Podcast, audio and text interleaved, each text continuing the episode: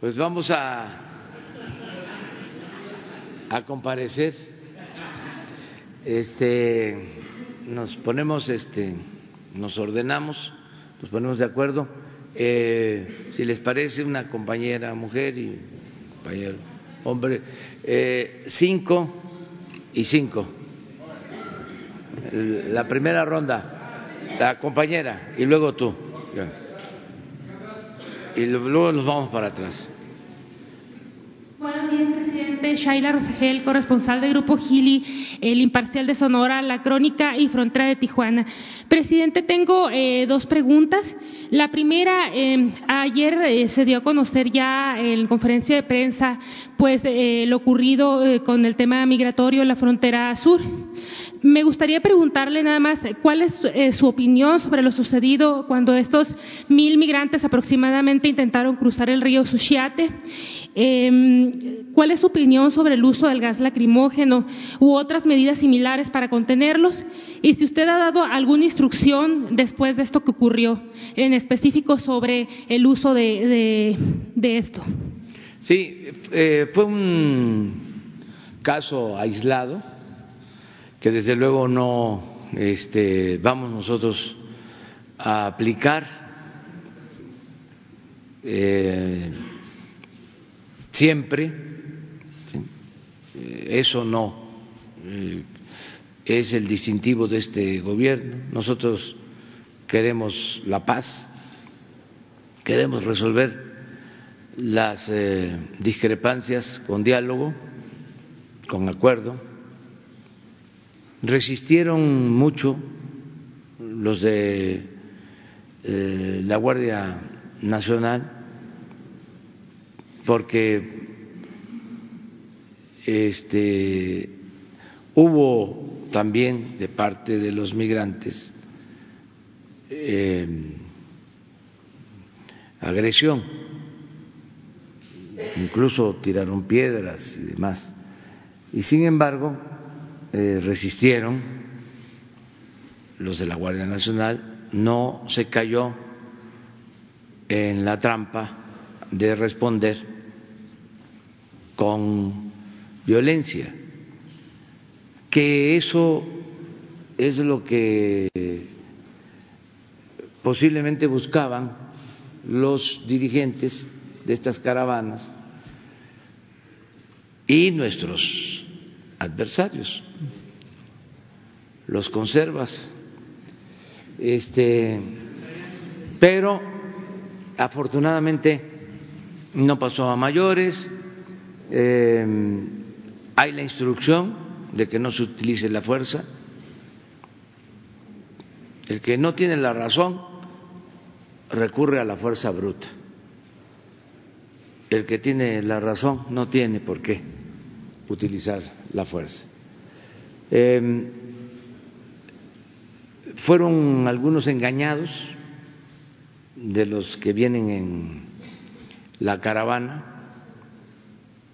Les dijeron de que no iba a haber ningún problema, que iban a llegar hasta la frontera norte. Eh, algunos líderes y cuando se dieron cuenta de que habían opciones eh, de refugio, de trabajo en sus lugares de origen o en México y otras opciones, este, y que no era así, de que ya habían eh, conseguido los dirigentes eh, un pase automático ¿no? para llegar a la frontera norte, pues eh, desistieron y voluntariamente están regresando. Ayer este, regresaron como 200, 300, hoy también regresan este, otros. Otros están aceptando quedarse a trabajar. Eh, algunos que están regresando se les está consiguiendo empleo en Honduras en fin, eso es lo que puedo comentarles. Y protegiéndolos, ayer lo comentaba, no queremos que lleguen al norte y que eh, puedan ser enganchados o víctimas de la delincuencia. Eh, eso es lo que estamos haciendo. Desde luego, pues genera mucha polémica todo este asunto, pero buscamos respetar, cuidar los derechos humanos. En mi segunda eh, pregunta, eh, eh, presidente, ante la toma de casetas que hay en, varios puntos del país y también esto incluye en Sonora, que están tomadas las, las casetas, ¿tienen estimadas las pérdidas en ingresos del año pasado? Y también en Sonora, en los últimos días, hubo llamado de las autoridades federales a los manifestantes a retirarse por ser un riesgo a la protección civil. ¿Cuál será la postura que seguirá el gobierno federal con la toma de casetas y si van a buscar recuperar el control de todas estas casetas tomadas. Gracias. Sí, ya hay un plan para eso y qué bien que me lo preguntas. Eh, hacer un llamado a todos los mexicanos, a todos los que eh, participan en especial en estas acciones, de que ya no se puede ni se debe eh, tomar casetas para pedir cooperación y llamar a los automovilistas a que no este, contribuyan, que no este, les den dinero, porque eh, en la mayoría de los casos no hay ninguna causa este, social es ya eh, un modo de obtener recursos. Entonces ya eh, se está eh, impidiendo estas tomas en la caseta de Cuernavaca, en la caseta de Puebla, en la carretera Querétaro y eh, vamos a Sonora, que desde hace algún tiempo, como tú lo mencionas, están tomadas las casetas con ese eh, propósito. ¿Qué le comento a la gente? Que todos tenemos que portarnos bien, nada de este, informalidad. Eso, este, si acaso, podría este, hacerse cuando eh, había autoridades corruptas, pero ahora no existe la corrupción arriba, todavía nos queda abajo, pero ya vamos a ir limpiando, ya vamos limpiando. Entonces, este, eso se termina, porque estamos hablando de dinero del pueblo. Lo hemos dicho muchas veces.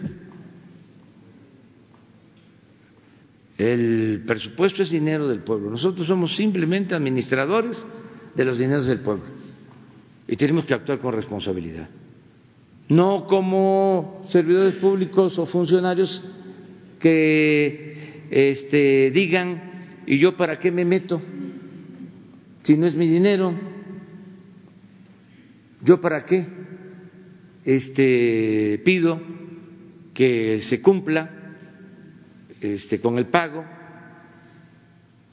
Si este, no me beneficia ni me perjudica, es como el servidor público que anda en un vehículo este, del gobierno y que este anda a toda velocidad y pasa este, por baches y no le importa destruir el vehículo porque no es de él. Cuando ese vehículo es de todos, es de todos los ciudadanos. Eh, así es la corrupción. O sea, a ver, eh, no pago, eh, no cumplo con la ley, te doy un soborno, tú te ayudas, si no te corrompes, no ganas, ¿y qué te vas a poner a defender al gobierno? Porque esa era la mentalidad que prevalecía. Es lo mismo del huachicol, es lo mismo en general, que no nos dejan eh, operar la planta que se construyó en el gobierno anterior, que no tuvimos nosotros que ver, en Morelos, y se convierte en chatarra, pues son 20 mil millones de pesos, dinero del pueblo, y la Comisión Federal de Electricidad es empresa pública, es de todos. O sea, no podemos actuar de manera irresponsable. Y en el caso de las casetas no hay una causa. No es eh, que, a ver, em, no están pagando eh, indemnizaciones por algo, que además, siempre y cuando se tenga derecho. El tren Toluca eh, eh, costó muchísimo, bueno, aparte de la corrupción, lo principal ahí fue la corrupción, porque estimaron que iba a terminarse con 30 mil millones. Y ya se han ejercido 65 mil. Y para concluirlo, faltan 20. Se va a costar 90 mil. De 30 que estimaron. Ah, pero entre otras cosas, como eh, había robadera, se destinó una gran cantidad al pago de indemnizaciones. Se paraba, este, la empresa seguía cobrando y había que pagar indemnizaciones. Y en algunos casos dos o tres veces. Eso que se sepa. Pueden este, hacer todas las protestas, pero nosotros no vamos a permitir eso.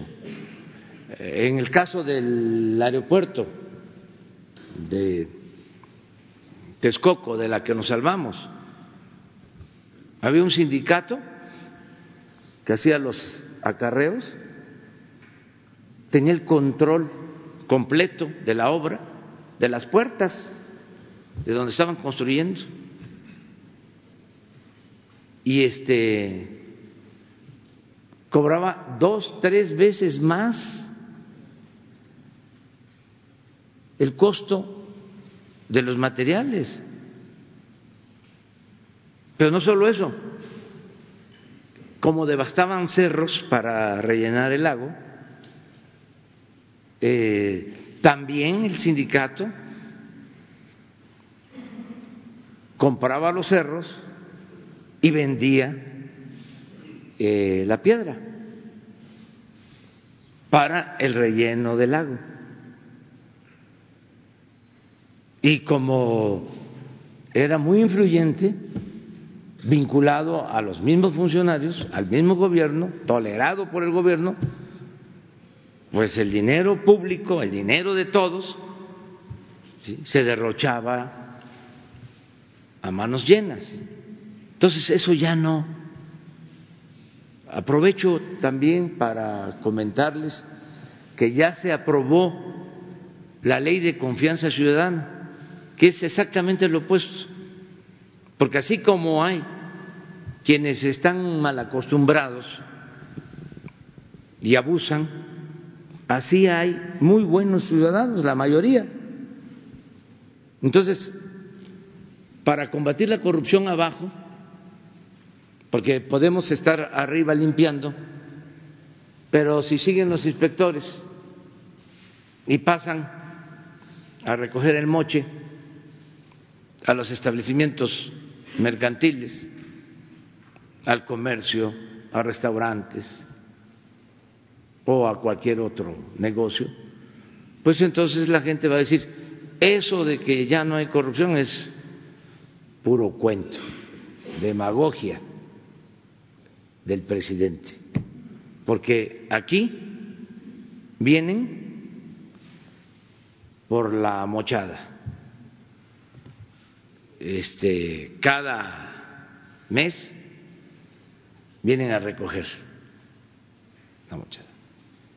Ya se estableció en, en la ley esta de confianza ciudadana de que no van a haber inspectores por lo que corresponde al gobierno federal. El que tenga un establecimiento se va a inscribir en un padrón. Y bajo protesta de decir verdad da a conocer que conocen sus obligaciones si se trata de un restaurante que sabe que tiene que tener extinguidores, que tiene que tener salida de emergencia, todo lo que eh, tiene que tener un establecimiento eh, comercial, en este caso un restaurante. Lo mismo en cuanto a medidas sanitarias. Y firma su manifestación y se inscribe y ya no tiene eh, por qué ser fiscalizado. Se va a hacer posteriormente un sorteo, pero para decirlo más fino, porque este, si no van a salir memes o se enojan los adversarios por insaculación, eso es más físico. Este se hace una inspección, o sea, no de todos, ¿sí? sino es una muestra.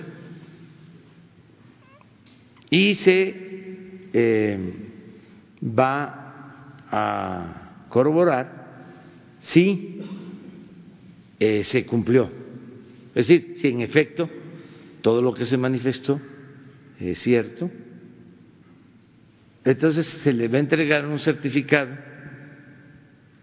de eh, buen ciudadano, un reconocimiento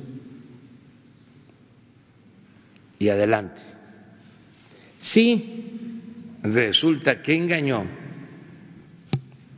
que eh, la salida de emergencia es una pared pintada nada más con una puerta. Simuló, pues entonces sí, se hace acreedor pues, a una multa y va a seguir siendo inspeccionado. Entonces, ¿qué queremos? Darle la confianza a la gente y quitar a inspectores de la Procuraduría del Consumidor, de Salud, de Economía, todos los que van de establecimiento a establecimiento. Es que la gente nos ayude, que todos actuemos con rectitud. Y no descarto hacer lo mismo, lo estamos analizando, para medir el consumo de luz. Que lo hagan los propios ciudadanos con una tarjeta. consumí esto. Y de acuerdo a un tabulador, va y paga. Nada de ir a medirles. Que la misma gente lo haga de manera responsable. Pero vamos por parte. O sea, porque aquí no es de inspección. Ah, bueno, aquí está la este, ley de em, confianza ciudadana.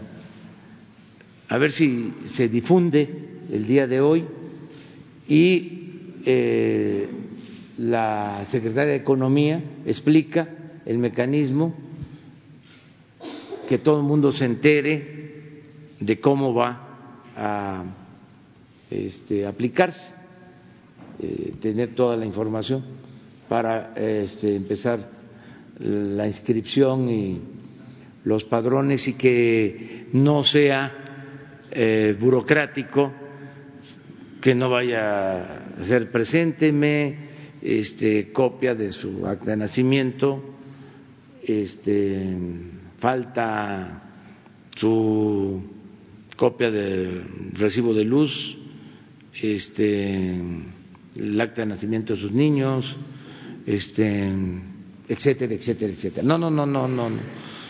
Una cosa sencilla, eh, sin mucho trámite. Precisar, en 2019 tienen el, dato de la pérdida eh, que tuvo el erario por, por la toma de casetas y también en Sonora, eh, ¿qué, ¿qué, va a hacer el, el, gobierno específicamente para recuperar el control de las casetas que están tomadas? Eh, nos está ayudando la Guardia Nacional, pero no tenemos, debe haber un estimado de la pérdida pero sí tenemos lo que hemos dejado de perder en algunas casetas. A ver si de casualidad lo tenemos ahí. Es importante. Ya los desalojaron, presidente. Mire.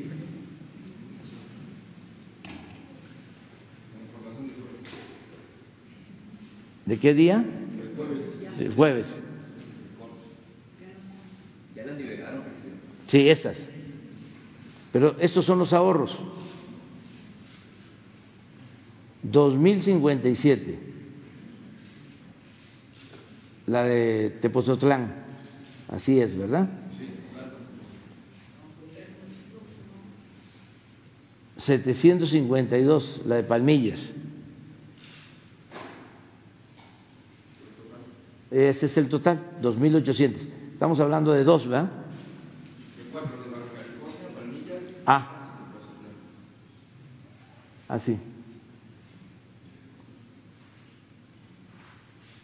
Pero que se sepa, que nos ayude la gente este, en esto.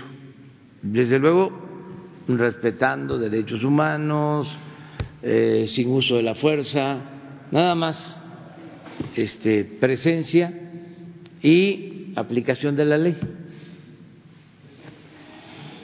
¿De acuerdo ya?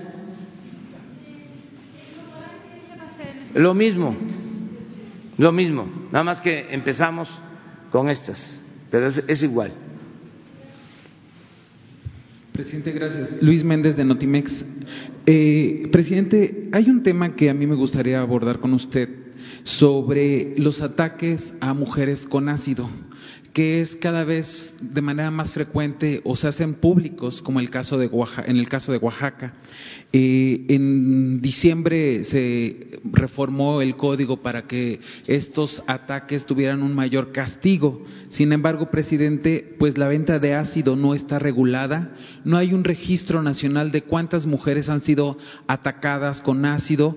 Y justo ayer que usted presentaba este tema de salud eh, para, para el mejorar el sistema de salud, si se está contemplando algún tipo de atención especializada debido a que estos ataques pues cada vez van más en crecimiento, presidente. Y tengo una segunda pregunta, por favor. Sí, desde luego. O sea, la, la prevención para que no se agreda a las mujeres, además es un acto de cobardía eh, y debe ser castigado.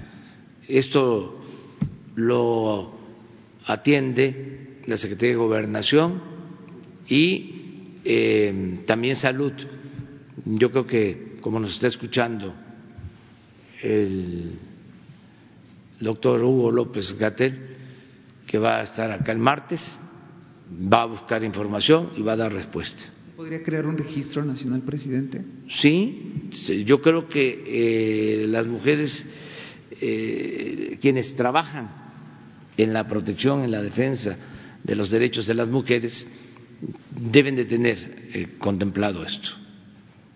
Presidente, mi segunda pregunta es la siguiente. De acuerdo a los datos, pues se señala mucho que, que 2019 fue el año más violento eh, que se ha registrado en México.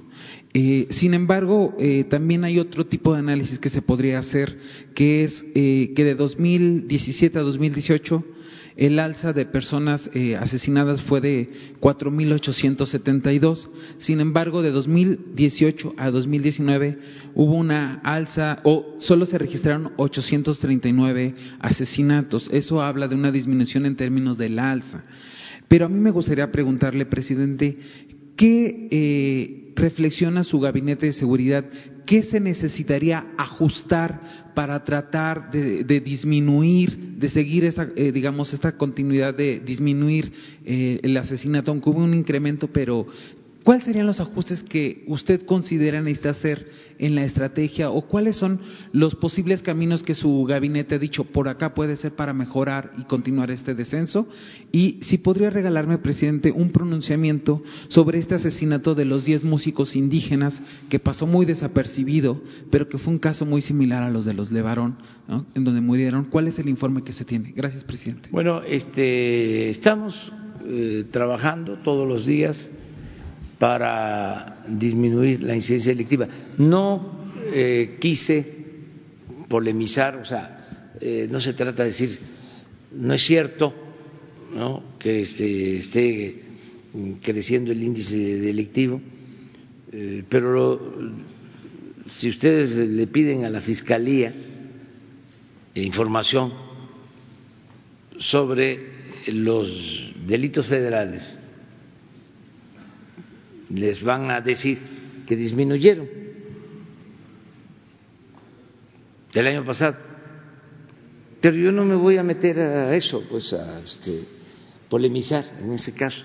Es decir, todavía no hemos podido eh, disminuir, como lo vamos a lograr, eh, el número de homicidios porque el número de robos de vehículos ha caído mucho y, y, otros delitos en general. El robo de transporte, ya ven que aquí se generó una polémica, ¿no? De que había aumentado. No es cierto. Esto incluso, además de la Fiscalía, expresado por los transportistas. Pero no me quiero meter en eso, porque andan muy sensibles los traen la piel muy este delgadita este nuestros adversarios. Entonces, ¿para qué este contradecir? Eh, tenemos que meternos más, sin duda. Nada más lo que quiero es dejar de manifiesto que nos tocó todavía la resaca, es decir, eh, el saldo de una política equivocada, pero además corrupta en materia de seguridad. Pruebas, pruebas, pruebas, pruebas, pruebas. ¿Cómo se llama el que está preso? Genaro este, Luna. García Luna. Pruebas, pruebas, pruebas. Genaro García Luna. Ya, ¿para qué hablamos más? ¿Qué más pruebas? Entonces, lo que tenemos que hacer es continuar nosotros aplicándonos y se va avanzando. Por ejemplo, se descontroló en los últimos días lo de Guanajuato, se los vengo comentando. Bueno, pero no es nada más decir, este, se incrementaron los homicidios y es una situación muy delicada, sino que tomamos decisiones. Por ejemplo, en el caso de Guanajuato se incrementó el número de elementos de la Guardia con el apoyo de Marina y con el apoyo de la Secretaría de la Defensa. Y ya hay más presencia. Mm, antier, o antes de que iniciara este plan, eh, llegaron a ver hasta cerca de 30 homicidios en Guanajuato nos eh, representaba en promedio en los últimos tiempos 15% de todos los homicidios del país, un Estado. Vieron días de 20%. Antier, em, pues este, estábamos satisfechos porque bajó, eh, dejó de estar en los cinco primeros estados con homicidios y bajó a tres, pero ayer se nos volvió a subir. O sea, pero ya estamos sobre eso. Este, el caso de, Guanajuato. Por lo que me preguntas, ¿qué hacemos? Como diario eh, estamos atendiendo el problema sabemos lo que sucede en todos lados. Por ejemplo, eh, ayer fue un mal día, más de 90 homicidios. Antier, eh, como 70 homicidios, de acuerdo a nuestros datos. A ver, ¿por qué no ponen, de favor, este, lo de Antier y lo de ayer, para que vean lo que nosotros revisamos diariamente. Ahora, ¿por qué homicidios? ¿Por qué este, homicidios y robo de vehículo? Porque no hay en estos casos eh, cifra negra. Miren, estábamos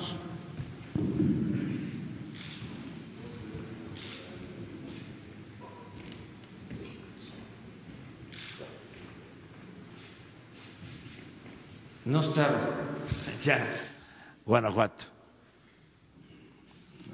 Tres. Porque ya entramos ahí. Y aprovecho también para decirle a los ciudadanos de Guanajuato que no están solos y que eh, van a contar con toda nuestra protección y que tenemos que resolver el problema. Y tuvimos 66, esto es antier, 14 estados sin homicidios. Pero ¿qué pasó ayer?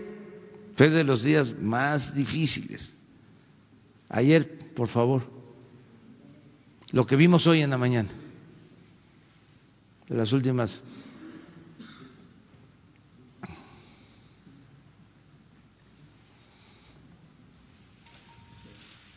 se nos subió. Desde luego, 10 estados sin homicidios. pero ya volvió Guanajuato.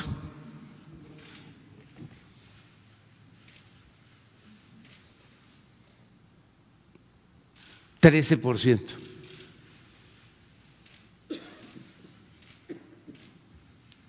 A ver si no ponen lo de robo de vehículo.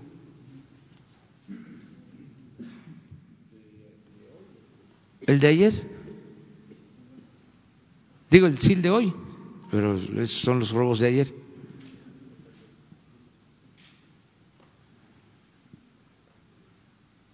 Eh, aquí tenemos una disminución considerable, que son los dos delitos que más este, eh, tomamos en cuenta porque no hay cifra negra siempre hay denuncia. Entonces, es lo que hacemos. Desde luego, no dejamos. Ah, miren, robo de vehículo. Aquí entramos.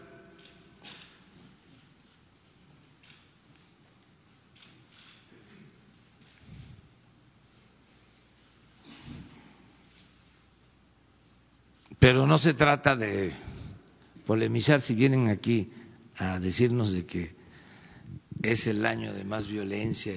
Pues sí, porque no queremos que haya violencia. Y estamos aplicados.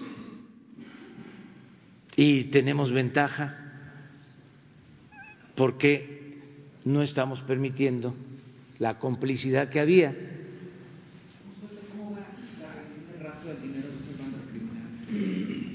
También en eso se avanza mucho. Este no es lo mismo Santiago Nieto que el que estaba antes, ¿no? No sé cómo se llamaba, pero por eso, con todo respeto, ¿no? Digo, este, antes no se daba a conocer este, lo que eh, sucede en el lavado de dinero. Ahora tenemos hasta que estar este, conciliando, porque la Fiscalía cuida, porque es su obligación, lo del debido proceso. Entonces hay que buscar el equilibrio entre la transparencia garantizar el derecho a la información. ¿sí? Además, yo creo que la vida pública tiene que ser cada vez más pública. Todo esto que hablamos ayuda mucho porque la gente contribuye. No se le puede pedir participación a la gente si no tienen información. Entonces tiene mucha ventaja el que haya transparencia. Es una regla de oro de la democracia. Si la gente no tiene información, pues ¿cómo se les pide que participen? Pero al mismo tiempo, pues hay procedimientos eh, legales que se tienen que cumplir eh, y además muchas veces los presuntos delincuentes utilizan declaraciones para eh, su defensa. Pero sí, este, sí nos ayuda mucho el seguirle la pista al dinero, que es lo que se está haciendo. Muy lamentable, muy lamentable esto que sucedió en Chilapa, Guerrero. Eh, pues es parte de lo que tenemos que evitar por todos los medios. Eso eh, es lo que eh, informó como una de las hipótesis eh, la Fiscalía del Estado de Guerrero. Primero se había hablado de un accidente, se demostró que no, que fue este, violencia que los eh, asesinaron. Eh, y la Fiscalía está haciendo la investigación, en este caso la Fiscalía de Guerrero. Vamos a, a ya llevamos dos. No, vamos para atrás. La compañera.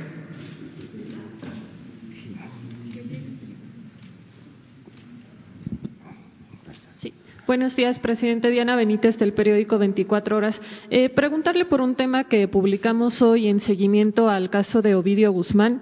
Eh, vía transparencia le solicitamos a la Sedena eh, copia del momento en que se dio la, la, liberación del presunto narcotraficante.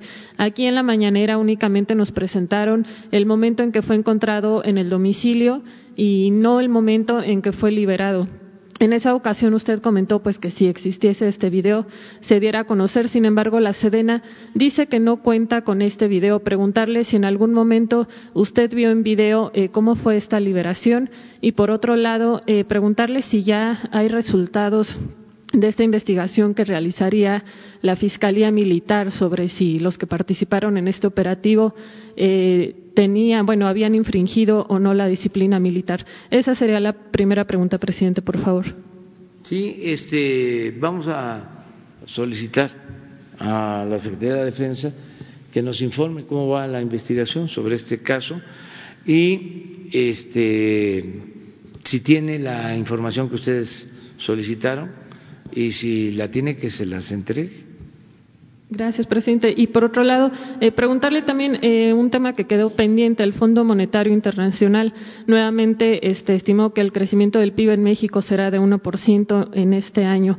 Eh, preguntarle su opinión y, por otro lado, eh, qué medidas se van a tomar eh, de control sanitario por este virus de China que ya está en América eh, presente también. Pues sí, ese es el pronóstico del del Fondo Monetario Internacional. Este, lo respetamos, eh, vamos a, esperar ¿no? cómo se desenvuelve la economía. Eh, hay indicios de que nos va a ir muy bien, muy bien, nos está ayudando bastante el que se haya aprobado en Estados Unidos el tratado comercial.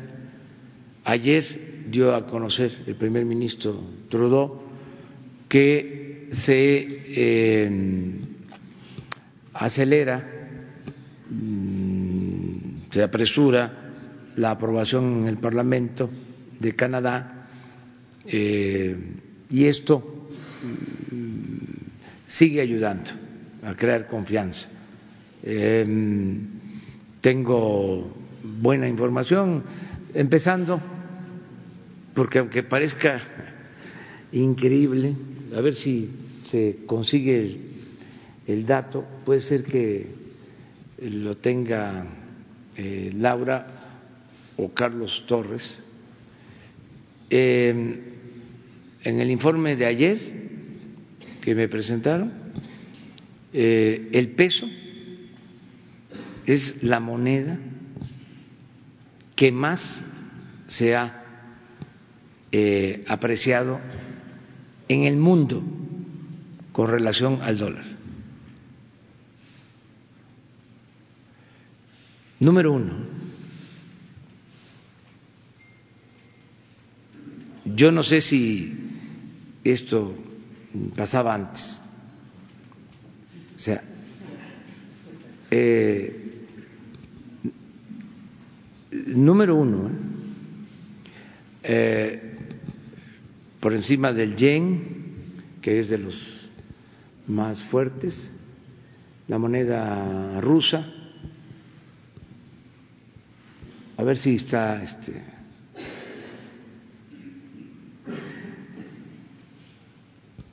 ojalá esté la, la, la tabla. Esto es dato de ayer eh, esto varía, ¿eh? pero ya llevamos nosotros eh, estando en primero, en segundo, tercer lugar, ayer de nuevo primero, eh, en los primeros lugares llevamos 13 meses así, o sea, en los primeros lugares. Y hay otros países donde se presume ¿no? que funciona muy bien el modelo neoliberal y no les está este, eh, yendo bien, nada más que es de mal gusto, ¿no? Compararnos, pero eh, ojalá y los analistas nuestros tomen en cuenta eso también, ¿no? 1870 Sí, sí, este, pero a ver si se puede, porque también esto es importante para la gente, para los mexicanos, alegrarnos, pues, este, la función de un buen gobierno es conseguir la felicidad del pueblo. Y ya vamos a hablar de la rifa, ¿eh? Pues también, que este, pero todavía no, ahorita no, ahorita no nos metamos en eso porque vamos a, esperar. Ah, sobre esto ya hay identificación de lo del virus este, dos casos, uno ya descartado por completo, otro eh, en Tamaulipas que está en observación. Sí, dos casos, uno descartado y uno en observación, que también puede ser que no, este, sí, coronavirus. ¿Cuáles son las instrucciones a, que estemos pendientes como lo estamos, al tanto. Miren, aquí está. Ahorita vemos.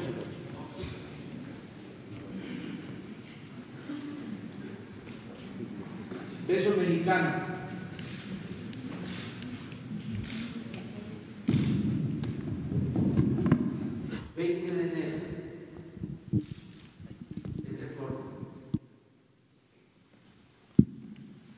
Peso mexicano primer lugar, el rublo ruso,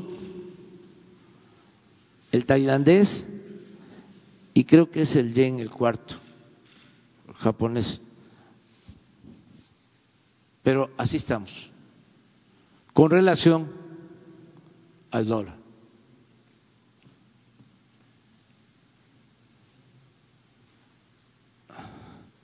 Estos somos.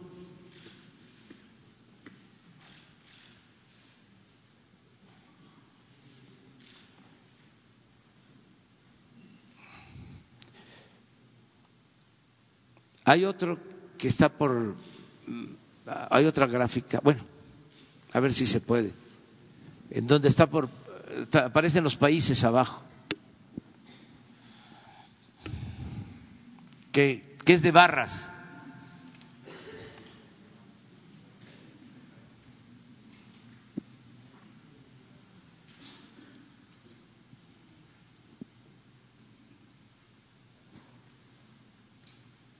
Esa.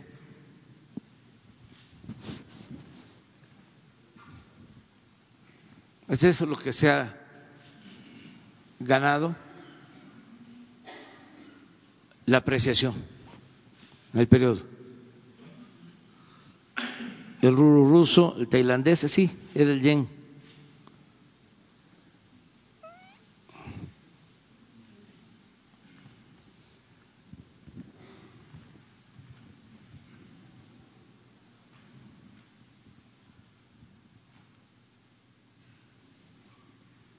Del 30 de noviembre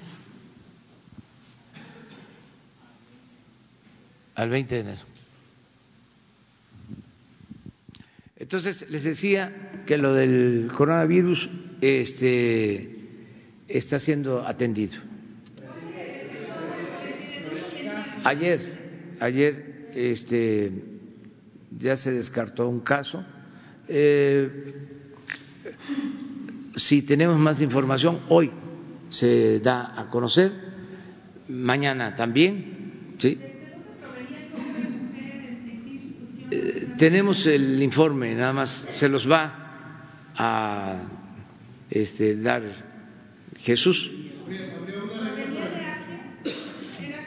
no se sabe exactamente, o sea, sí hay un dato, pero no quiero yo ahorita este, decir algo si no hay, este, no tenemos elementos.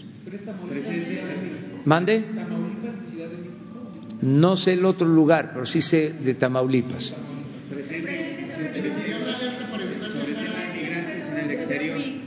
Bueno, a ver, pero vamos a poner, ¿a dónde íbamos?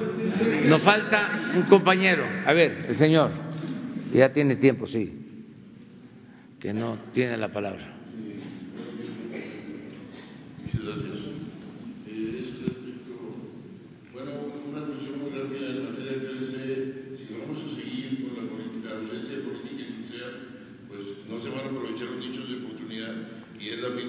habría que ver esta cuarta transformación en qué se diferencia en materia de política industrial para que si las empresas, principalmente las pequeñas, se inserten. Es un comentario al margen tocante esto muy importante.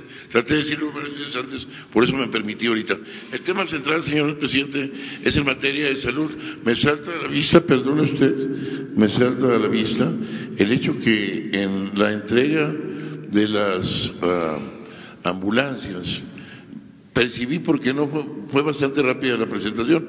Como usted dice, está en un proceso de mejoramiento, eh, eh, pero es el informe inicial del Pulso Salud de la Fundación. Bueno, aquí tenemos una, noté una ausencia en lugares que sí hay mucha deuda social y mucho incremento de población y mucha inseguridad, que es la frontera norte. No se entregaron ambulancias al parecer hasta el momento. En eso yo le iba a preguntar a usted si ¿Acaso se contempla una cooperación binacional o trinacional?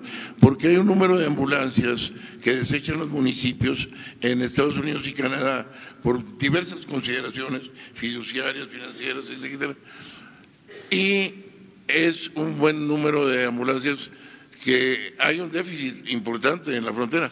Ahora, como usted lo dice y como están todos los reportes, eh, es una barbaridad todos los municipios, en todo el, a largo y ancho del país, en los 2.500 municipios, en materia de los hospitales eh, que se abandonaron o que no se construyeron, eh, va a tener que ser un esfuerzo muy grande. Pero aquí, y en colación a la fiscalización, hay una figura que se llama auditoría social, que también va en lo que está haciendo Sedato en la frontera, porque ahí también no hay noticias muy halagadoras. Le quiero decir que en los programas que está haciendo Sedato en la frontera hay retraso, hay cancelación de parques de béisbol incluso. No voy a citar los datos específicos, pero en general se está haciendo un esfuerzo por recuperar áreas públicas que nunca se había hecho, sin precedentes. Pero las obras, y otra cuestión es que si se tomó en cuenta que, a los, que la obra fuera contratada por empresas locales, no que agarren, como dice usted, el anticipo, se van y dejan la obra frenada. Eh, hay otras consideraciones en materia de salud, eh, pero las dejamos para otro momento por consideración del tiempo. Gracias, señor. Sí, mire, eh, es interesante lo que plantea de las ambulancias. Tenemos un déficit de ambulancias, faltan ambulancias. Yo también este, a veces hablo físico, déficit, superávit. No, eh, falta, es déficit. Es, este, superávit es cuando se tiene de más. Bueno, faltan ambulancias. Ahora, nada más lo toco así para que este, no se vaya a convertir otra vez en el tema central, pero eh, el caso del avión, lo que queremos es que nos paguen con equipos médicos y mm, entre esos equipos están las ambulancias. Tenemos un estimado de los equipos que podríamos tener vendiendo el avión o rifando el avión. A ver si el director del INSABI nos manda la información, si nos da tiempo, de el tipo de equipo médico que se obtendría a cambio del avión. Y de todo el equipo médico que se requiere en los hospitales. Porque, eh, de acuerdo al avalúo, el avión eh, cuesta 130 millones de dólares, uh, son como 2.500 millones de pesos. Ya se sabe eh, que en este caso, por ejemplo, son, entre otros equipos, son 250 ambulancias, este, cuántos equipos de rayos X, ya, ya tenemos este, eh, hecho el inventario, a dónde irían, qué hospitales necesitan eh, las ambulancias y los equipos médicos, pero eh, es mayor el número de equipo que se requiere y de ambulancias. sería como para tres aviones de estos grandes pero como se van a vender 72 y helicópteros, creo eh, pequeños y hay unos este, que valen porque costaron eh, seis que compraron el sexenio pasado, cada uno mil millones. Y este y los helicópteros seis también que compraron el sexenio pasado para transporte de, servidores públicos también a razón de mil millones por helicóptero. O sea, seis aviones y seis helicópteros, doce, son doce mil millones. Lo que costaron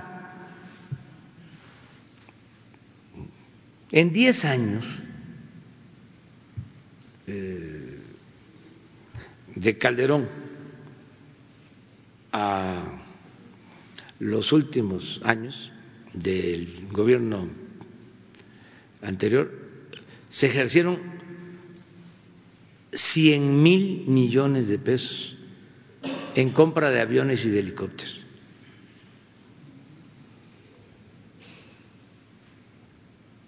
Muchísimo dinero. Ahí incluyen aviones eh, y helicópteros para el ejército, la marina en general, pero fueron cien mil millones fueron hasta una ceremonia para conmemorar la toma de la Bastilla y les hicieron los franceses un desfile porque tenían pues los franceses en su papel, ¿no? Querían vender helicópteros. ¿Eh? Pesos, cien mil millones de pesos. Y este y compraron los helicópteros ¿eh? franceses después del, del acto. Pero ojalá y, tengamos, porque esto es importante. O sea, lo de los aviones es para hospitales públicos, donde se atiende la gente humilde, donde se atiende la gente pobre.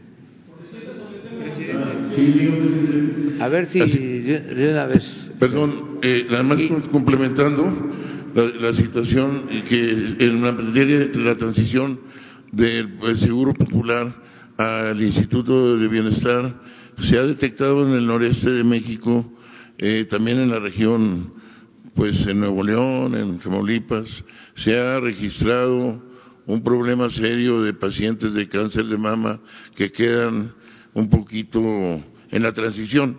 Entonces, la recomendación, en base a lo que se dice, que se nos ha incentivado que le informemos lo que dicen, está la situación eh, de hospitales importantes como el San José, el Monterrey, y, que tienen este, ese déficit de atención ahorita. Entonces, pues nada más era... Eh, sí, sí, sí, sí, sí, estoy muy consciente de lo que estás planteando. O sea, de... Eh, la atención eh, al cáncer de mama, detección y, atención al cáncer de mama, este, que eh, lo atendía el Seguro Popular este, a través de convenios con empresas eh, médicas, pues. Ahora lo estamos este, atendiendo, eh, va a seguir ese servicio. Miren, esto es el equivalente al avión, pero en, equipo médico, resonancia magnética, seis.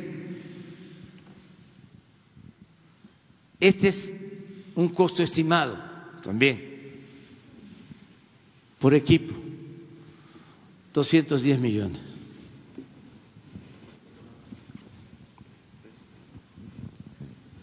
Angiógrafos, seis. Tomógrafos, diez. Aceleradores lineales, esto es para el cáncer. Aquí está, ambulancia, 250. Rayos X, 130, camas 998, esterilizadores 71, ventiladores 435, mastografía 13, camillas 1000, lámparas quirúrgicas 291, mesas quirúrgicas 181. Esto es el avión.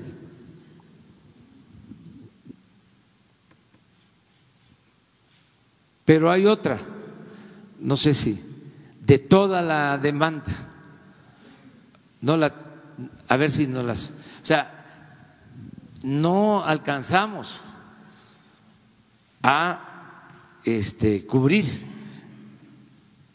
En el caso de ambulancias necesitamos como 700, 800. Porque hay hospitales que no tienen ambulancia o tienen una. Estoy hablando del medio rural. Y si hay que trasladar de emergencia un enfermo, no se puede. O está en el taller. Entonces, por lo que comentas. La importación. Sí. Esa, esa Pues esto es su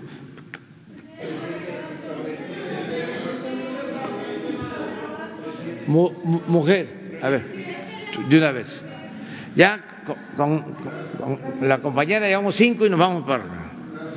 Gracias, presidente. Buenos días. Quería preguntarle qué proyecto tiene su gobierno para el tema de la explotación de litio.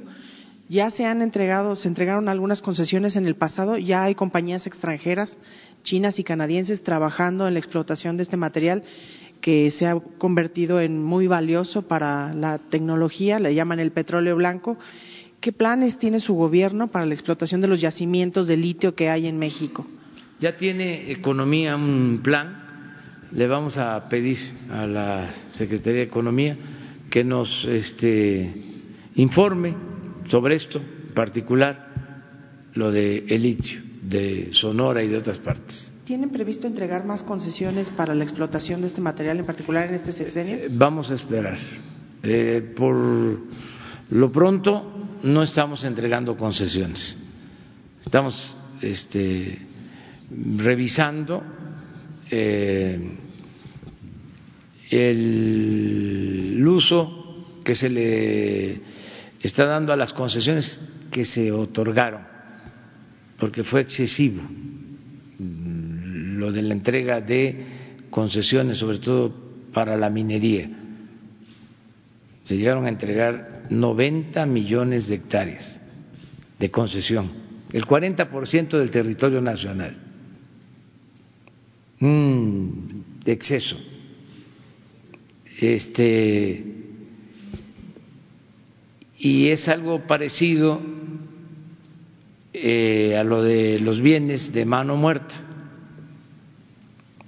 sea, em, grandes extensiones concesionadas para la especulación,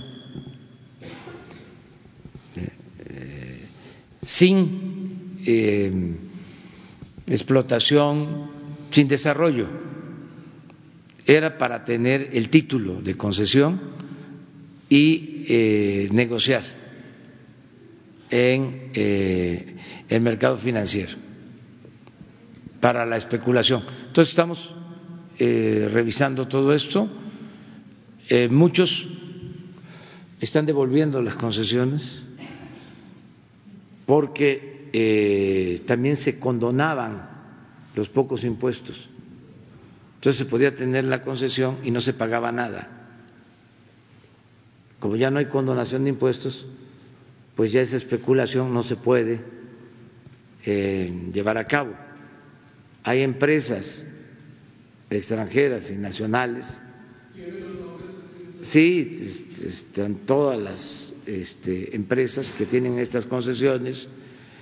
Eh, en mi caso, eh, lo he escrito, está en los libros, eh, pero oficialmente la Secretaría de Economía, la Subsecretaría de Minería, tiene toda la información, o sea, la pueden solicitar.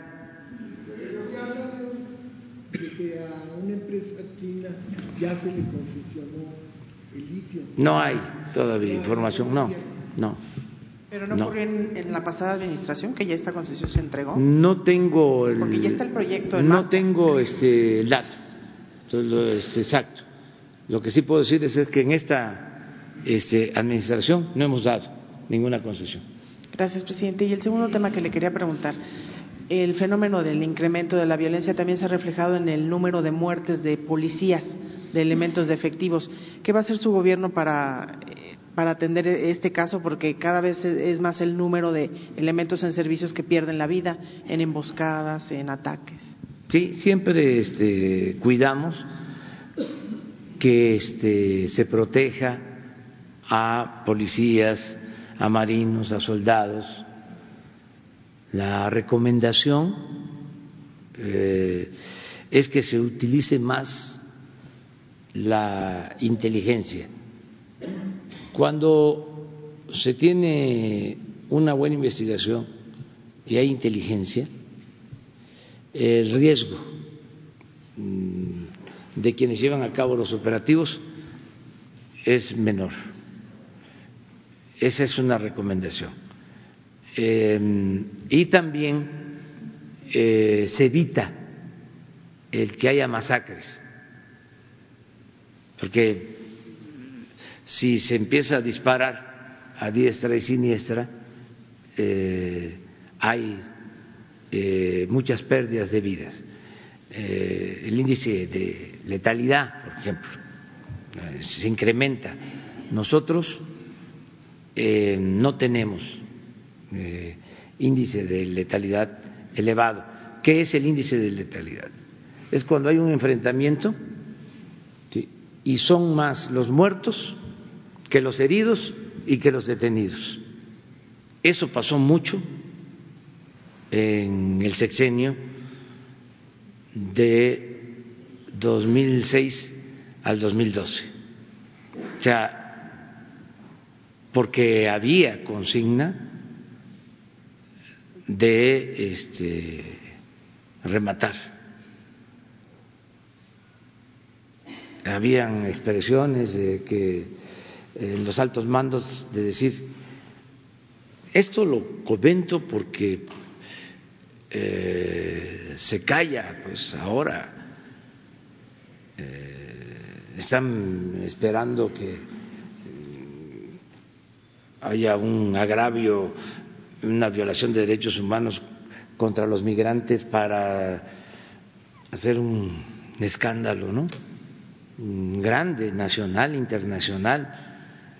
Eh, Este, pero decía un alto mando militar cuando iniciaban operativos a los que iban a ejecutar, ustedes hagan su trabajo y nosotros nos encargamos de los derechos humanos. Era el mátalos en caliente. Entonces, eso ya no. Entonces, cuidamos eh, a todos, no queremos la pérdida de vidas humanas. Y cuidamos también a policías y soldados. Y la instrucción es esa, o sea, que más investigación, más inteligencia, hay forma de eh, eh, actuar eh, sin excesos de fuerza. que es el titular del Instituto de Mexicanos en el Exterior. Hay cinco denuncias de acoso laboral en su contra. Si el canciller ya le reportó este caso, ¿qué opina usted de que un funcionario de esta administración se encuentre en esta situación? Ya este, está actuando la Secretaría de Relaciones Exteriores. Eh, me lo informó el secretario de Relaciones Exteriores y di la instrucción de que se actuara, se investigara y se eh, procediera de acuerdo a lo que más convenía. ¿Permanecerá en el cargo mientras se lleva a cabo la indagatoria? Eso lo van a resolver en la Secretaría. Lo que sí puedo decirles es que no hay impunidad para nadie y este y no voy a sudar eh, calenturas ajenas. ¿eh? O sea, este nadie, sea quien sea. Ya nos vamos de este lado. Uno. Y después viene la, una compañera. Tú, tú. Dos. Dos. Buenos días, señor. Ah, miren. Miren. Hablaba yo de 700 ambulancias.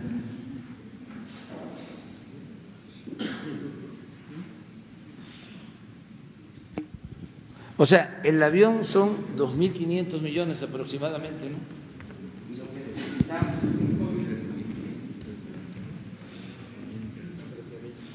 Trece mil, yo decía tres veces, no más, pero sí lo tenemos ya este, cuantificado. Este es el inventario.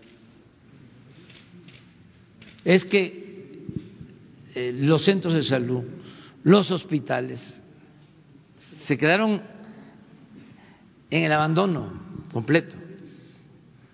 De equipos de rayos X, bueno, hay sillas para este, tratar problemas dentales, de odontología, que son del año de la canica, este, para museo esto que estoy diciéndoles lo saben los médicos y desde luego los pacientes, los que van a los hospitales. Y es la gente humilde, la gente más pobre. Entonces, eh, esto lo vamos a atender. Hay casos eh, como el Hospital General, Laredo, reportan que no tienen para cortar los huesos y usan un serrucho. Sí. A ese nivel de. O, aquí no está, pero otro equipo que hace falta y, eso es infraestructura. Imagínense eh, quirófanos, eh, quirófanos sin, sin este, independientemente de las lámparas, este, sin aire en el trópico. Este, em, lo de los niños prematuros sin las cunas, este, ¿eh? Sí, sí. Entonces, este, todo eso es esto y más.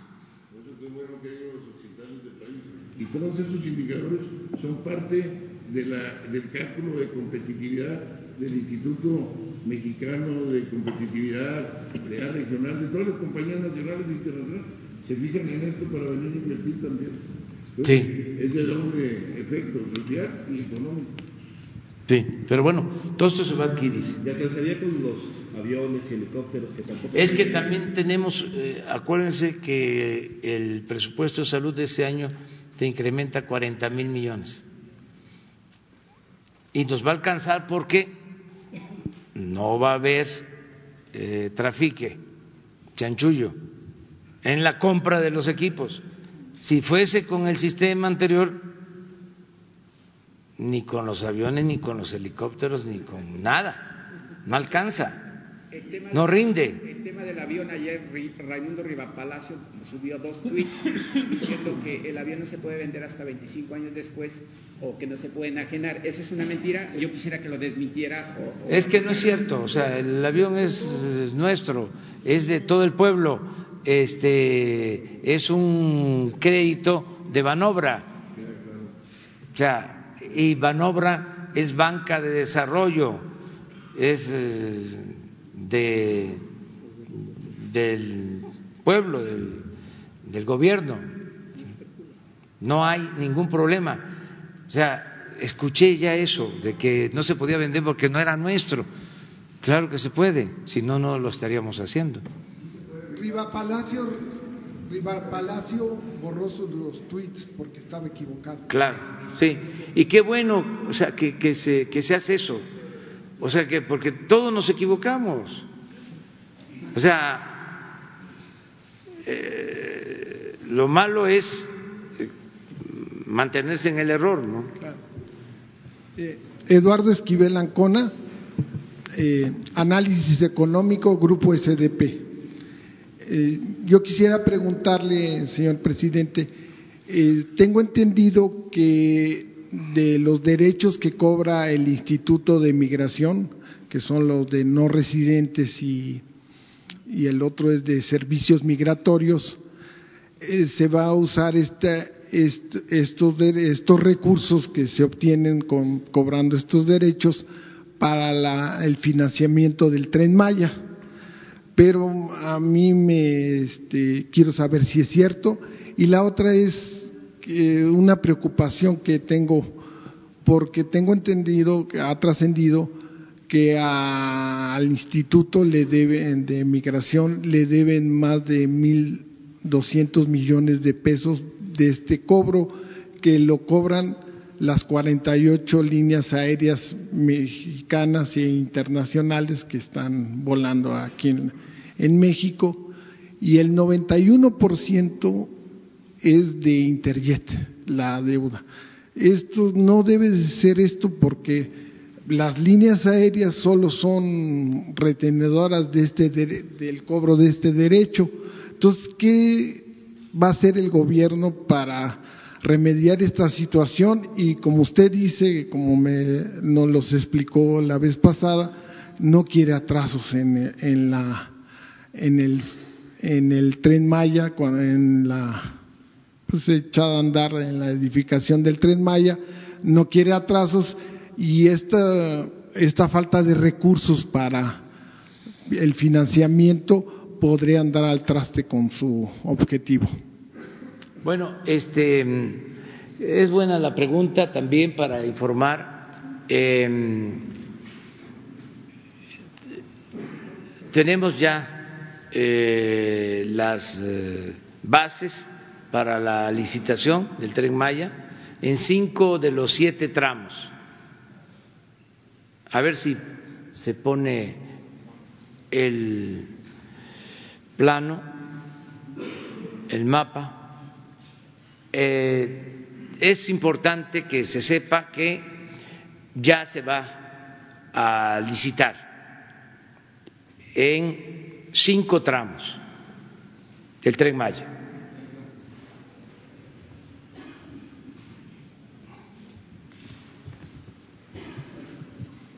Estos cinco tramos, que es Palenque a Escárcega, este otro, que es todo Campeche, no hasta ahí está Izamal, Yucatán, es el segundo, no el tercero, uno hasta aquí. Este es el cuarto, Tulum, y este es el quinto, Tulum Cancún. Son cinco tramos. Este quedan pendientes de Tulum a Escárcega. Em, ya tenemos los fondos. En efecto, se van a utilizar los fondos que antes se destinaban a la promoción turística. Eh, se cobra un impuesto a los turistas, sí, a los no residentes. Eh, ese impuesto, en un 85% aproximadamente, se utilizaba para el fomento turístico o supuestamente para el fomento turístico y un 15% para migración, que es lo que se está planteando. En promedio es una recaudación, un ingreso de ocho mil millones. Esto va a ir subiendo porque afortunadamente están llegando más turistas. Cuando decidimos que no iba a haber este fondo, porque hubo un mal manejo del fondo, no se utilizaba para el fomento turístico, sino para eh, entregar publicidad a medios de comunicación. Una cosa tan vergonzosa que no quiero ni recordarlo. Bueno, eh, por eso se decidió que ese fondo se iba a utilizar para la construcción del tren Maya. Hubo toda una campaña en contra, desde luego los que se sintieron afectados. Decían que ya no iban a llegar los turistas. Se equivocaron porque llegan más turistas. Este año que pasó llegaron más turistas que el 18. Hubo más ingreso por turismo que en los años anteriores. Porque la mejor difusión pues es que el país en el mundo tenga eh, buena fama y yo considero que en estos tiempos eh, se ha eh, fortalecido la imagen de México en el extranjero, entre otras cosas.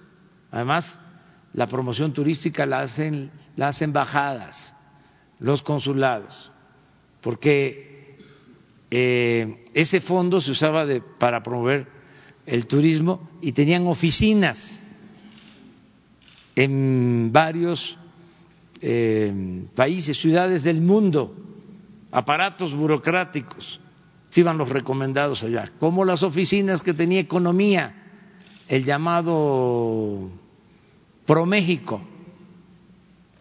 Entonces ya no hay esas oficinas, no hay esos gastos. Y en efecto este dinero es el que va a ayudar, no es todo, para el financiamiento del tren Maya. Eh, tenemos ya los recursos, no va a haber deuda, se va a financiar con presupuesto público. Eso también informarlo.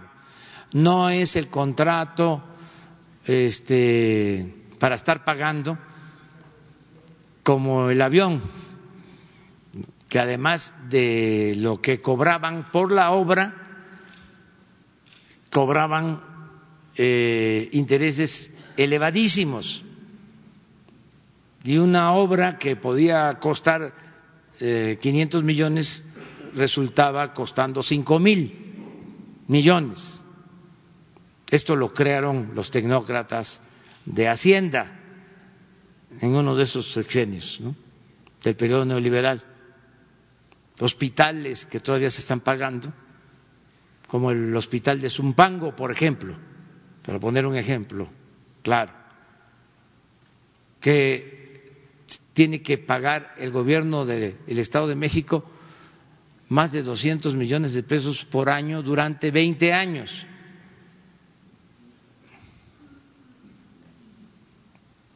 Comprometían las participaciones de los estados.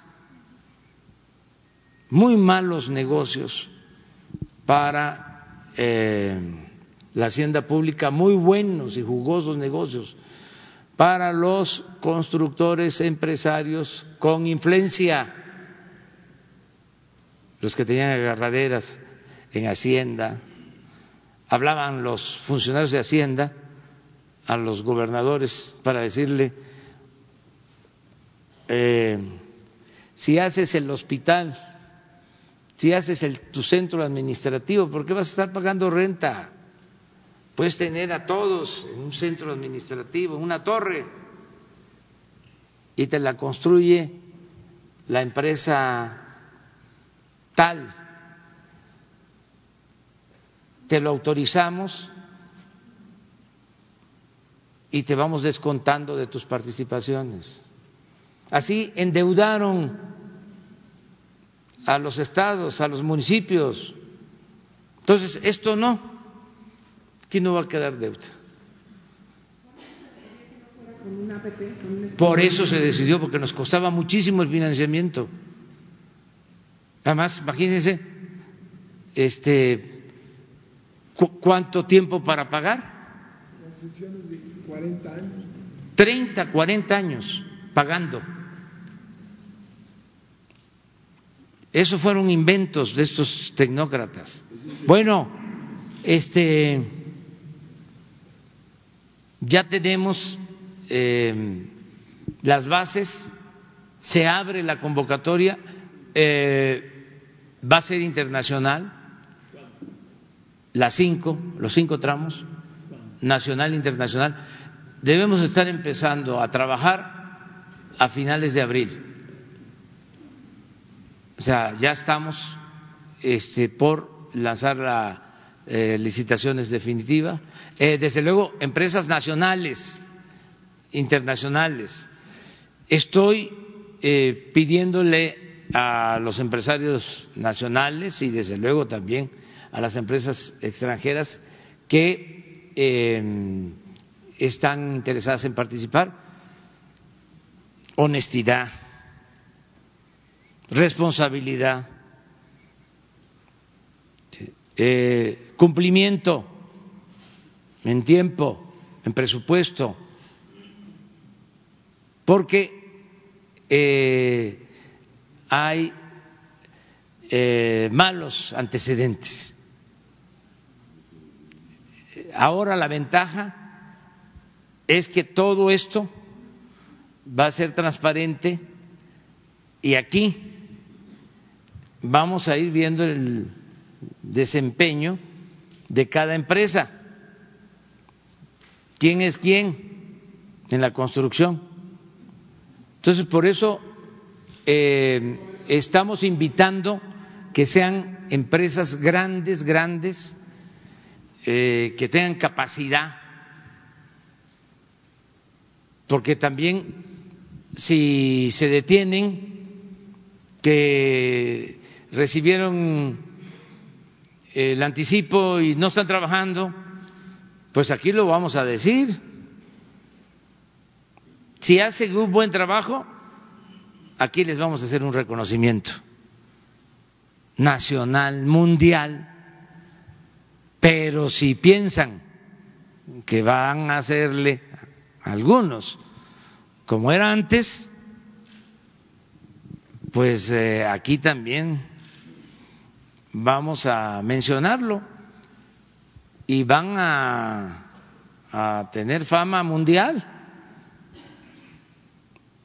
Eh, entonces, es lo mismo que todos actuemos con rectitud, que todos nos portemos bien, que haya negocios, tiene que haber negocio, pero con utilidades razonables, no atracos, no robo.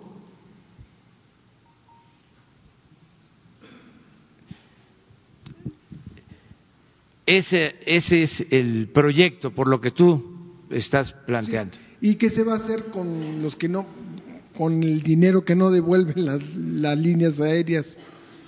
Ah, no, todos tienen que Porque no hay Este, condonaciones ya. ponerse al corriente, porque no hay condonación de impuestos.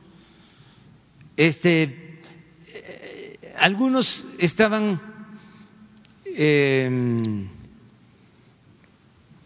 con la sonda en la mano, ¿no? Viendo si era firme o no, ¿no? El fondo. Ya se dieron cuenta. O sea, no va a haber eh, privilegios. Tienen que pagar los impuestos. Ya no es el tiempo de antes. Era una vergüenza. Grandes empresas, grandes bancos que les condonaban los impuestos. Miles de millones de pesos. Mientras los trabajadores y el pueblo raso tenían que estar pagando. Eso se termina. Eso ya está prohibido. Por eso se reformó el artículo 28 de la Constitución. Están prohibidos los monopolios, está prohibido la condonación de impuestos. Y va a haber sanciones si no lo hacen. Claro, porque además ya es delito grave y no es amenaza, ni siquiera es advertencia, es información, ya es delito grave la defraudación fiscal. No hay derecho a fianza. Entonces, es mejor que todos se pongan al corriente y no sirven las influencias. No es que yo tengo muy buena relación con el secretario de Hacienda, con eh, el consejero jurídico, con la secretaria de Gobernación, eh, ya no es así, porque el de Hacienda, el consejero jurídico, la secretaria de Gobernación, son gentes íntegras, que no le busquen, no hay nadie. Y no se atreve un funcionario a hacerme un planteamiento de eso, porque se va al carajo, ¿eh? O sea, ya no hay este, ninguna posibilidad. Hay que cumplir con eh, los compromisos. Saben que antes las empresas, no todas, desde luego, no se puede generalizar, pero había empresas que salían adelante porque su ventaja era, o su ganancia, que no pagaban impuestos. ¿Cómo no va a salir adelante una empresa así? Si no paga dos mil o tres mil millones de pesos de impuestos al año, porque estamos hablando de grandotas, pues claro que hay utilidades, que este, eh, comparación con una empresa pequeña, microempresa, que tiene que estar pagando impuestos, este, por eso eh, no resisten si administran mal, si hacen una compra de mercancía este, incorrecta eh, y hay mortandad de negocios, porque no pueden con los gastos, pero los de arriba, este, sin problema de nada. Entonces todo eso ya se terminó. ayer tuve una reunión con todos los servidores públicos del SAT. Eh, vimos metas de recaudación y hablamos de estos temas. Ninguno de los directivos de, o directores del SAT este, eh, está bajo sospecha. Y estamos eh, limpiando aduanas eh, y haciendo una limpia general. Todavía no terminamos, pues, pero ahí vamos a avanzar. otra pregunta, eh, señor presidente. Ayer eh, Pemex colocó un bono de deuda. ¿Esto no acrecentará la deuda de la petrolera? Y en que tuvo gran éxito esta colocación, entonces me gustaría ver si puede hablarnos de Sí, eso es una buena noticia, pero yo creo que la dirección de Pemex puede informar se colocaron bonos de deuda de Pemex eh, a tasas bajas. Eh, cuando llegamos teníamos que estar pagando eh, tasas en Pemex del 8%. Esta colocación, aunque fue hasta 40 años, la tasa es de 6. O sea, dos eh, eh, puntos abajo. Eh, y no significa, para que quede claro, aumentar deuda de Pemex. Un refinanciamiento. O sea, es algo único. O sea, este, participaron bancos y participaron este, financieras. Presidente. Va a informarles sobre esta operación este, Comunicación Social, Pemex les va a informar, porque fue importante. Buenos días, presidente. Nancy Flores de la revista Contralínea. Preguntarle sobre Pemex y el grupo PMI. En Vigo, España, hay un conflicto desde octubre del año pasado por eh, el tema del astillero Hijos de J. Barreras. Si le han informado sobre este tema eh, los eh, directivos de Pemex, sobre todo porque se había hablado ya en diciembre de que se iba a ceder ya el control a la transnacional Ritz Carton. si usted ha estado enterado cómo se está dando esta transición, si Pemex está perdiendo en esto, porque finalmente es accionista, tiene el 51% de acciones, y cómo se está dando todo el tema para que no se genere un conflicto internacional. Y si me permite otra pregunta, gracias. Sí, estoy enterado. En lo general eh, están cambiando también en Pemex los procedimientos eh, y también los servidores públicos. Habían servidores públicos en Pemex Internacional que llevaban 30 años y este, ya llevaban mucho tiempo.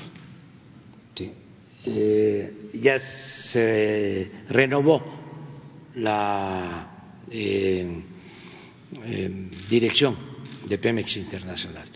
Y una de las cosas que heredamos fue este astillero en España, em, en condiciones también muy desventajosas para Pemex, a pesar de tener mayoría la decisión la tomaban este, los otros socios y todo eso se está ordenando ya.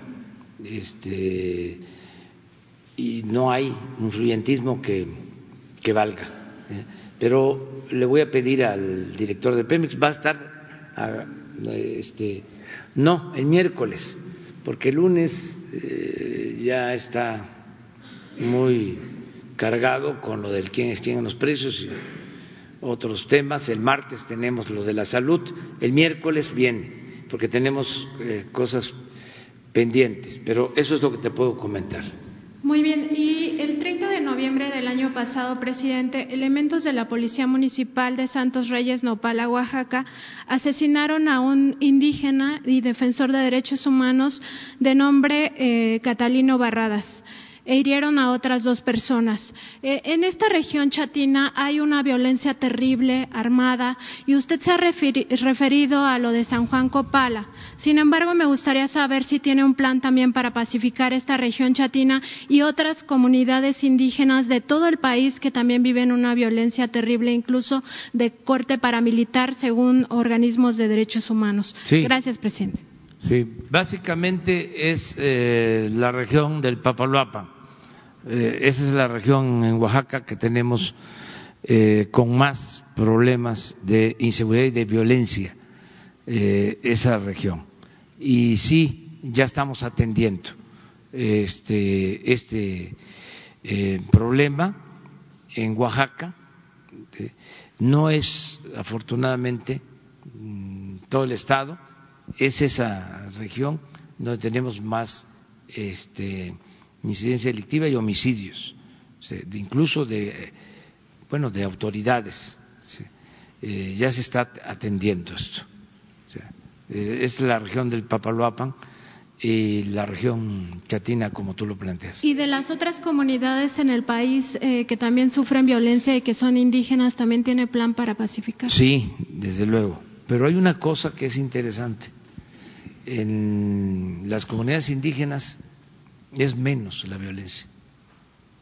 Este, que esto tiene que ver con la cultura. O sea, a más cultura, menos violencia.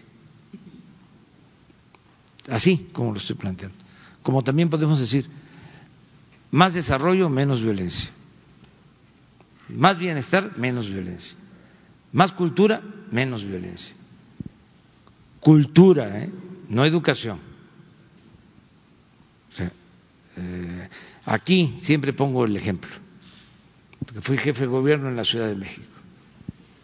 Eh, en Milpalta no hay la violencia que hay en la Cuauhtémoc. Pero en Milpalta se mantienen las tradiciones comunitarias, la cultura. Entonces, en general, en las comunidades indígenas eh, hay menos violencia. ¿Dónde hay más violencia? Donde hay más descomposición social, donde hay más desintegración de las familias, donde está roto el tejido social. La vida comunitaria es eh, mejor, eh, se preservan valores costumbres. Em, y no hay, por ejemplo, policías de los 570 municipios de Oaxaca, policías así este, como los conocemos, deben haber en de los 570 municipios, pues en la mitad, la otra mitad son topiles son jóvenes que están dando servicio, este, porque dan servicio a la comunidad. Son instituciones como el tequio, pues, el dar servicio, mantienen esos valores. Eh, pero sí en estas regiones eh, hay zonas que se descomponen, ¿sí? Eh, y sí estamos atendiendo en todos los casos. Bueno, no, ya ustedes ya, no, es...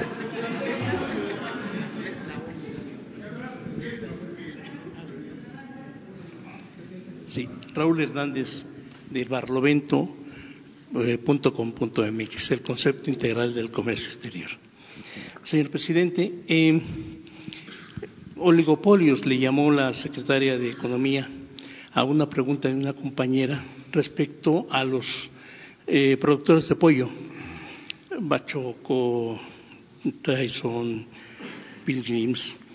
Y esa fecha que no se han liberado los, los, los cupos para importar y hay un déficit de producción y de abasto. Y viene un problema todavía más grave. Ante la fiebre porcina africana en, China y ahora en Vietnam, eh, la pasaron mal con el año, el nuevo año eh, lunar. Y este, y México está con esa carencia. Lo confiesa incluso el vicepresidente de la Unión Nacional de Avicultores, que dice piden, piden piso parejo para los productores mexicanos, pero este, no tienen la posibilidad de, de abastecerlo porque no tienen la infraestructura. Eh, México basa su consumo de proteína animal en un 56% en el pollo. Ante el problema chino, están importando eh, obviamente cerdo, pero también pollo y se puede venir una, una este, un desabasto.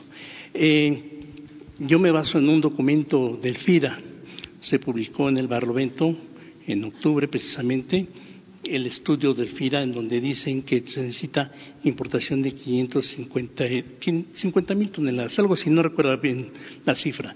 Pero el caso es que el senador eh, José Narro Céspedes, presidente de la Comisión de Agricultura, eh, eh, logró un punto de acuerdo para impedir que se importe pollo, después de que los importadores han hecho un esfuerzo grande al eh, certificar las granjas brasileñas sobre todo y se quedaron 500 contenedores de, pollo parados en, los puertos.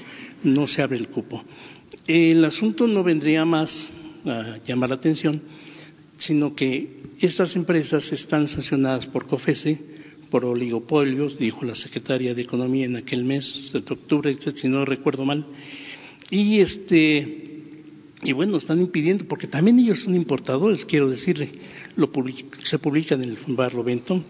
Y, perdón, y este, y el asunto es que en, el, en, la, en la Comisión de, de, Agricultura del Senado está un senador de, de apellido eh, este, de los dueños de Bachoco. ¿Y qué me puede usted decir al respecto? Porque puede venir Bursi eh, puede venir un desabasto de la principal fuente de proteína animal. Esa es una, si me permite, otra muy breve respecto a los migrantes.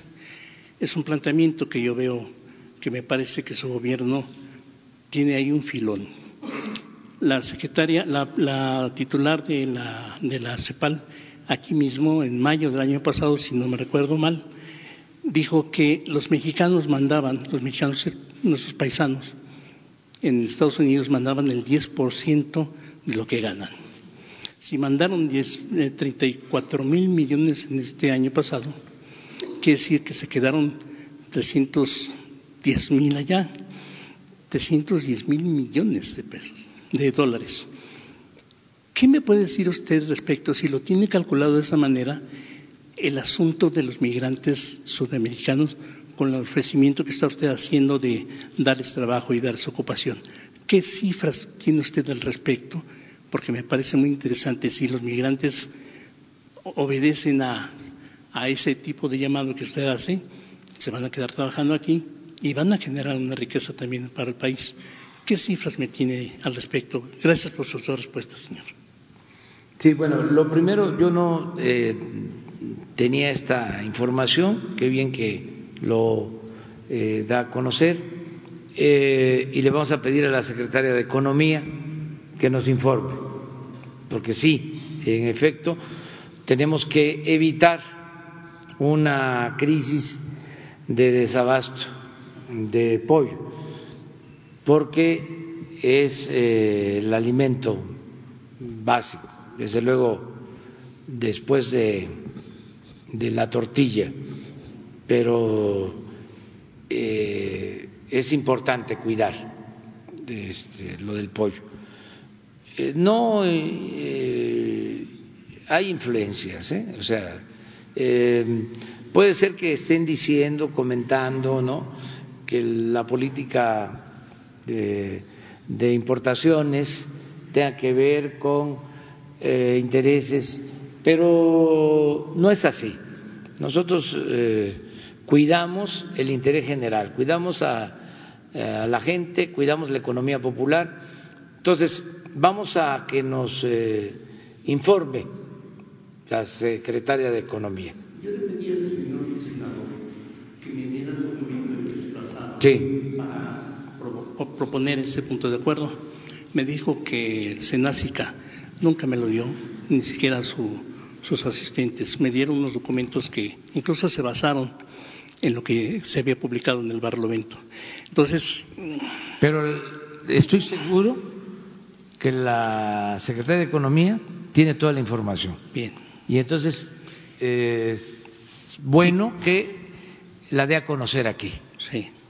Entonces ofrezco eso, que para la próxima semana esté Graciela Márquez eh, informando sobre este tema. Además ya para entonces yo creo que ya regresó de Davos por tu pregunta. Este, ella nos fue a representar eh, a Davos eh, y nos informa sobre esto. Eh, acerca de los migrantes, se les está ofreciendo trabajo porque tenemos posibilidad de hacerlo en el programa Sembrando Vida, que se aplica ya en México y se aplica en Salvador y se aplica en Honduras. Eh, lo mismo, eh, jóvenes construyendo el futuro. O sea, hay opciones de empleo. Eh, algunos se están quedando a trabajar. Además, no es nuevo. Muchos trabajadores centroamericanos eh, trabajan en México, eh, en la frontera sur del país. Votaban por el BRI también. Los eh, usaban antes, pero no sé qué partido. Este, pero para eso les daban credenciales, pero eso es otra historia. Nosotros estamos ofreciendo que todo el que quiera quedarse tiene su empleo. Empleo, eh, ya sea en el sur, hay empleos en las maquiladoras, tenemos un acuerdo con las empresas para eh, que se reserven plazas para eh, migrantes. Es empleo, es este, atención médica, es refugio, eh, regreso asistido, protección, o sea, todo lo que podemos hacer, lo estamos haciendo. Pero tiene una cantidad calculada de esa acción de beneficio a nuestro Sí, país. sí tenemos el informe constante. Este, No sabe la cifra que nos pudiera dar. no, pero sí vamos a, a pedir a Relaciones que nos informe sobre todo el plan de migración. Ya lo están haciendo. Eh, ayer informaron, pero si es necesario también aquí con nosotros. Bien, ¿Sí? muchas gracias. Muy bien. A ver, eh, universal. ¿Cómo se llama? Derecho de- Por alusión al medio, presidente. Alusión, sí. Muchas gracias. Eh, solamente para eh, compartirle y hacer la precisión, eh, usted ayer mencionaba que no, se había, no había ninguna voz cuando se compró el avión presidencial. Hicimos una revisión eh, en la hemeroteca y encontramos la primera plana del Universal de junio de 2012, en donde se da cuenta de la venta del avión, eh, el A ver, a ver, a ver, financiamiento. porque es interesantísimo. ¿Ya bien? Eh, junio de 2012.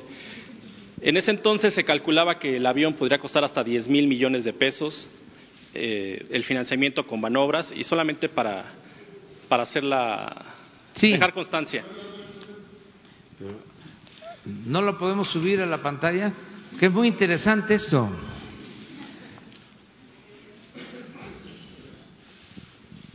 Reemplazo, reemplazo aéreo.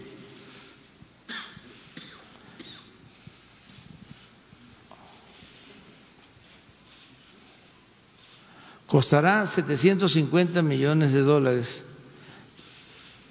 ¿Cómo lo, lo buscas, Jesús? ¿Ya lo tienes?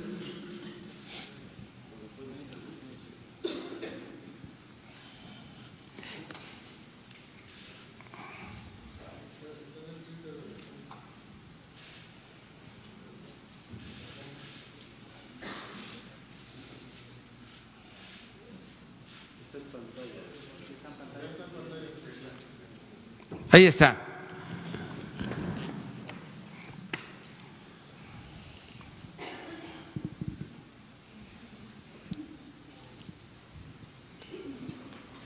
Aquí está el avión.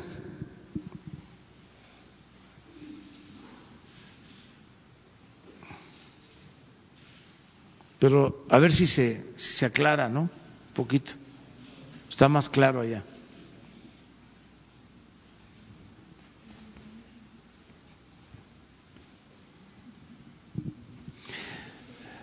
Miren los tiempos, ¿no? Aquellos. Sacan lo del avión, dan el informe. No hay este, editoriales. No hay opinión. Es la información. Sí, como tiene para- que, como que tiene, como tiene que ser el periodismo, pues, bien hecho. Este, y miren acá, de pura casualidad, miren la otra nota. bueno, pero que se vea bien.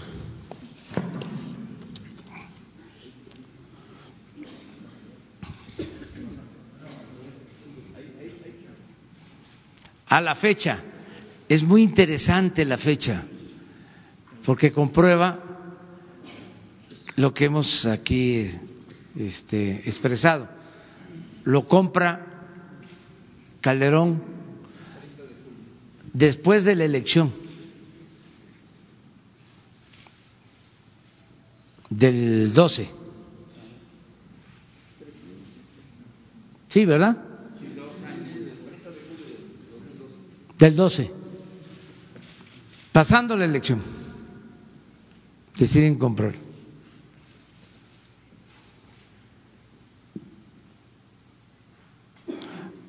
A- ver, súbele para ver la nota. A ver, ¿por qué no la lees, la nota?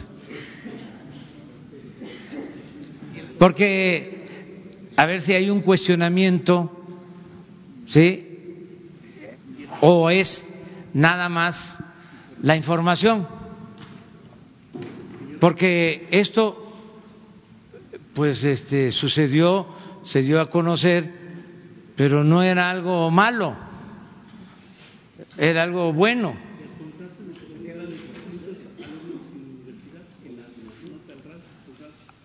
A ver, a ver, pero a ver, ¿qué dice? El gobierno federal aprobó la compra de un nuevo avión para las giras internacionales del presidente de la República. Párate, párate ahí. Giras internacionales. O sea, no se usó para giras internacionales, muy poco. Iban a Oaxaca, este, a eh, Guadalajara, em, que es uno de los cuestionamientos. Ese avión tenía que usarse para giras internacionales, o sea, para volar en promedio cinco horas. O sea, estaba sobrado, pues además era un exceso levantarlo y volverlo, es, y volverlo, sigue, por favor. Sí, eh, tendrá un costo de 750 millones de dólares, casi 10 mil millones de pesos. Eso por el financiamiento, lo que estamos hablando.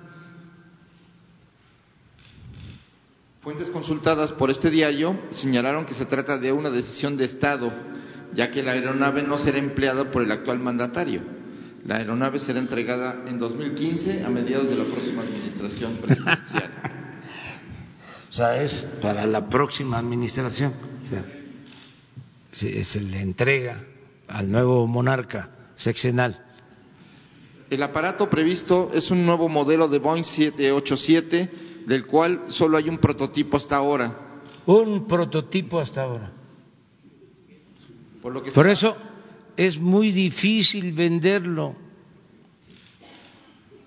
porque no se puede ¿sí?